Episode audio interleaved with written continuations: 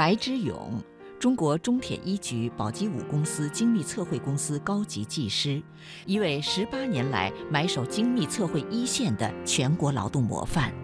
大漠戈壁、原始森林、浅滩沼泽，正是这个个头不高、话也不多的四川巴中小伙子，带着他的小分队，参与完成了全国十分之一高速铁路的测绘工作。较真儿、能吃苦、爱学习，是白志勇的同事们对他的一致印象。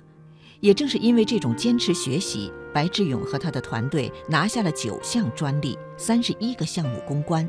在普通岗位上，白志勇践行了共产党员的崇高使命。我觉得创新，一个是就是把有的做精，二一个是把没有的给它创造出来。